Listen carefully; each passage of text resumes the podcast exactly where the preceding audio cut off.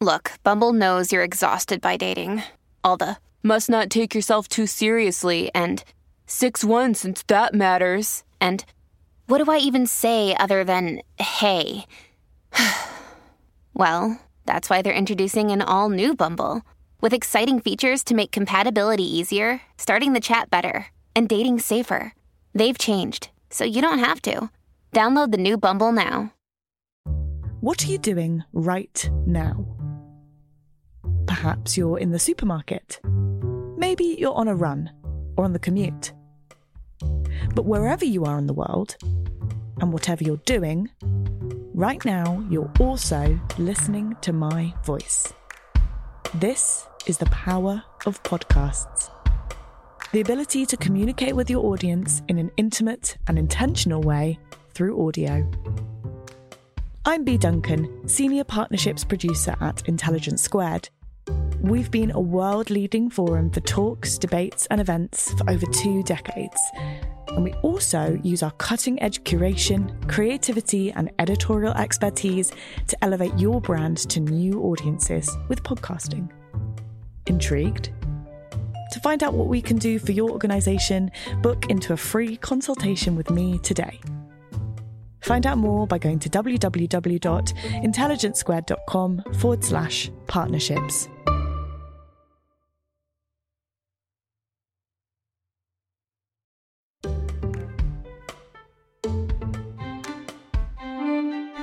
Welcome to the audio version of the monthly read, our regular dive into an idea that has caught our attention or is making headlines across Intelligence Squared and beyond. I'm producer Feyi Adegbite, and in this episode, I'll be talking about the latest developments in Black British culture. If you want to receive the monthly read and updates on lots more going on at Intelligence Squared, sign up to become a member at intelligencesquared.com forward slash membership. You'll not only get the full newsletter, but all of our premium subscriber audio content too. Another Black History Month is coming to a close. For 36 years, October has been set aside in British calendars to celebrate and commemorate the history of Black people in Britain. We revisit the tales of activists who have fought for racial equality, study the waves of migration that have brought Black people to this small but highly influential island, and are reminded that Black people were present in Europe much earlier than originally thought, within Georgian courts and on Shakespeare's streets. As a former history student myself, born and raised in London, with Nigerian parents who came to the city in their 20s, I've always been drawn to the narratives and stories that the month highlights. But recently, I've been thinking more about the present than the past and how we've come to define what it means to be both black and British. Why should we care about what is shown on our televisions or in our galleries? Because it serves as a microcosm of our wider world, reflecting the ideas and stories we believe are worth spotlighting and the types of people who express those ideas. If we look carefully at the industries and spaces where Black Brits are breaking new ground, we can see how they're influencing future generations of artists and creatives. In this monthly read, I'm going to explore how Black British culture has developed into its current state today, and I'm going to think about where it could go. For a long time, Black British history and culture was defined by Afro Caribbean migration. The story of the Windrush generation was a central part of every Black History Month. Academics, including Jamaican born Stuart Hall, held influential posts at British universities, and a long list of actors, musicians, filmmakers, and artists of Caribbean origin achieved success. Creatives like Lenny Henry, Naomie Harris, Isaac Julien, Ainsley Harriott, Steve McQueen, Mel B, and David Harewood have all made significant contributions to British culture. Then, over the past few years, things started to change. Look at the new vanguard of actors making a name for themselves here and in the US. Daniel Kaluuya, Ugandan, Idris Elba, Sierra Leonean and Ghanaian, and Michaela Coel, Ghanaian. John Boyega, Nigerian, stepping onto the red carpet in a bright blue agbada, a traditional Nigerian robe, for the premiere of Star Wars Skywalker, shows African culture is now a force to be reckoned with.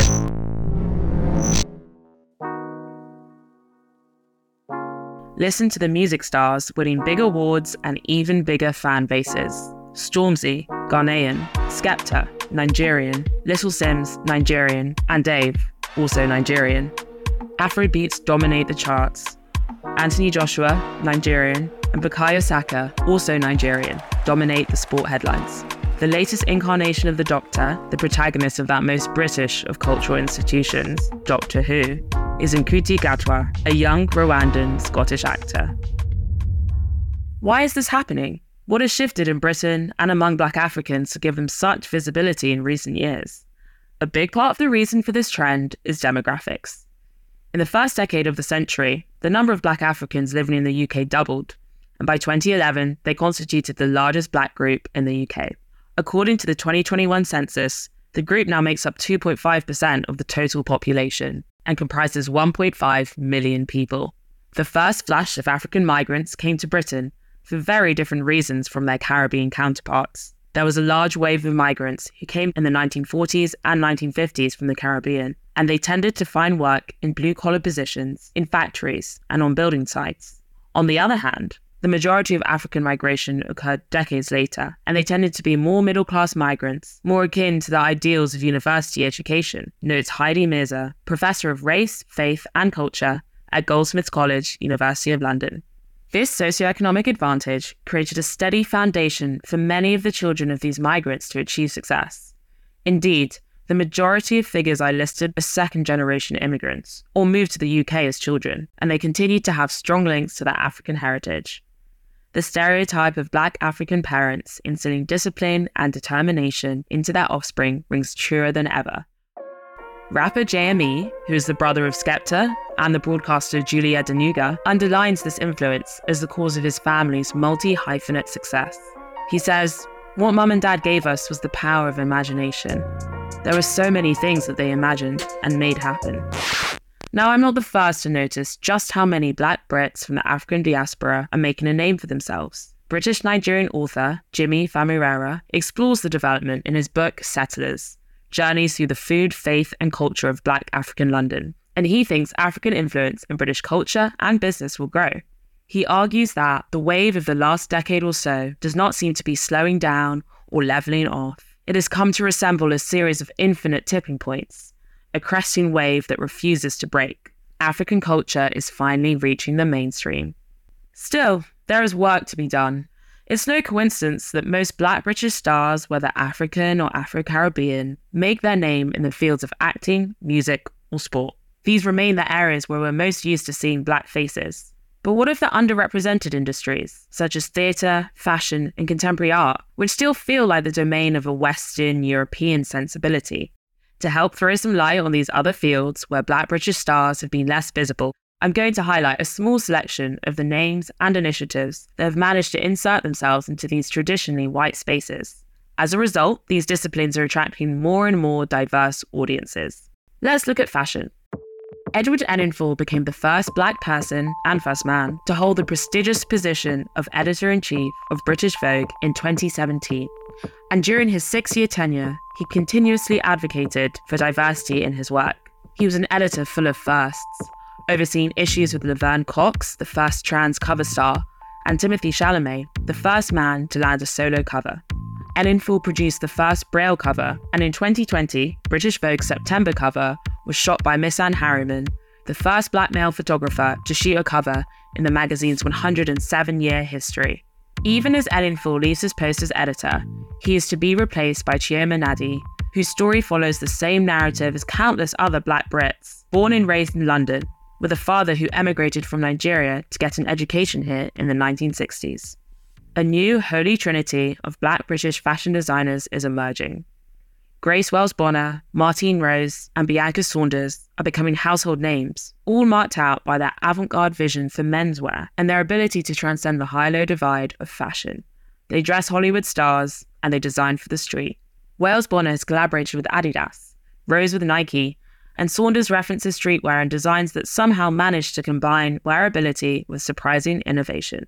And the Missing Thread exhibition, currently on view at Somerset House, shines a light on the role of black fashion designers from the 1970s to the present day, while providing wider historical context by including key moments in black culture. Celebrated designer and tailor Joe Casely Hayford is given a section dedicated to his 40 year career, and in a departure from traditional exhibitions, the show doesn't just present history, but aims to create it by commissioning works from new fashion talent such as Saunders and Nicholas Daley. In the world of theatre, Ryan Calais Cameron's play, for black boys who've considered suicide when the hue gets too heavy was a riotous sold out success during its run at the Royal Court Theatre this year, tackling the thorny topic of mental health among black men, but still managing to inject joy and verve into its depiction. While watching, I was struck by how little Cameron felt the need to explain himself. The play was packed with references to black culture, from jokes about jollof rice, a staple of West African cuisine, to musical numbers riffing off 90s R&B classics. For years, black theatregoers have learnt to have empathy for characters who do not look like them. Now they can watch and listen to stories that they find familiar. And in the art world, Frieze is an unmissable part of the social calendar, an annual contemporary art fair that takes place in London. that attracts over 85,000 visitors and results in millions of pounds worth of sales. Yet only a handful of the galleries on show are focused on promoting black artists. The Art Fair 154 disrupts the status quo as the first and only international art fair dedicated to contemporary art from Africa and its diaspora, displaying works from black British artists such as Alberta Whittle and Sonia Boyce. It has grown steadily over the years, and its latest iteration was its biggest yet, with over 170 artists on display.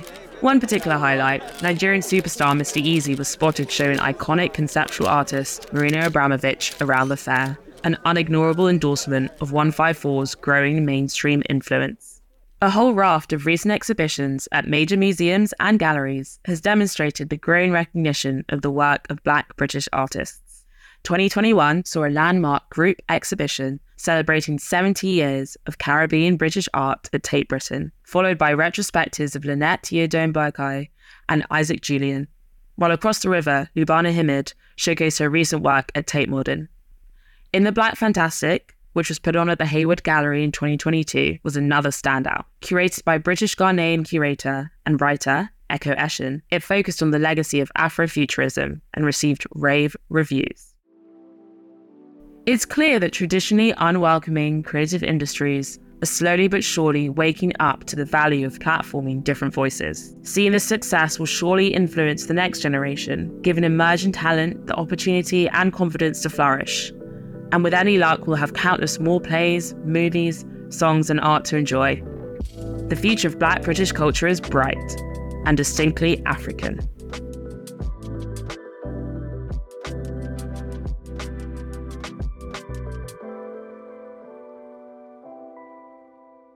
If you enjoyed this episode, do check out our latest podcast collection, Black History and Culture, on the Intelligence Squared podcast channel. I've been Feyi Adegbite. This has been the monthly read. Head to intelligencesquared.com forward slash membership to receive the monthly read every month straight into your inbox.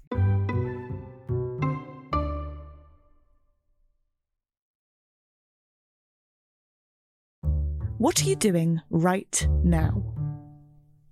Perhaps you're in the supermarket. Maybe you're on a run or on the commute. But wherever you are in the world, and whatever you're doing, right now you're also listening to my voice. This is the power of podcasts. The ability to communicate with your audience in an intimate and intentional way through audio. I'm Bea Duncan, Senior Partnerships Producer at Intelligence Squared We've been a world leading forum for talks, debates, and events for over two decades. And we also use our cutting edge curation, creativity, and editorial expertise to elevate your brand to new audiences with podcasting. Intrigued? To find out what we can do for your organisation, book into a free consultation with me today.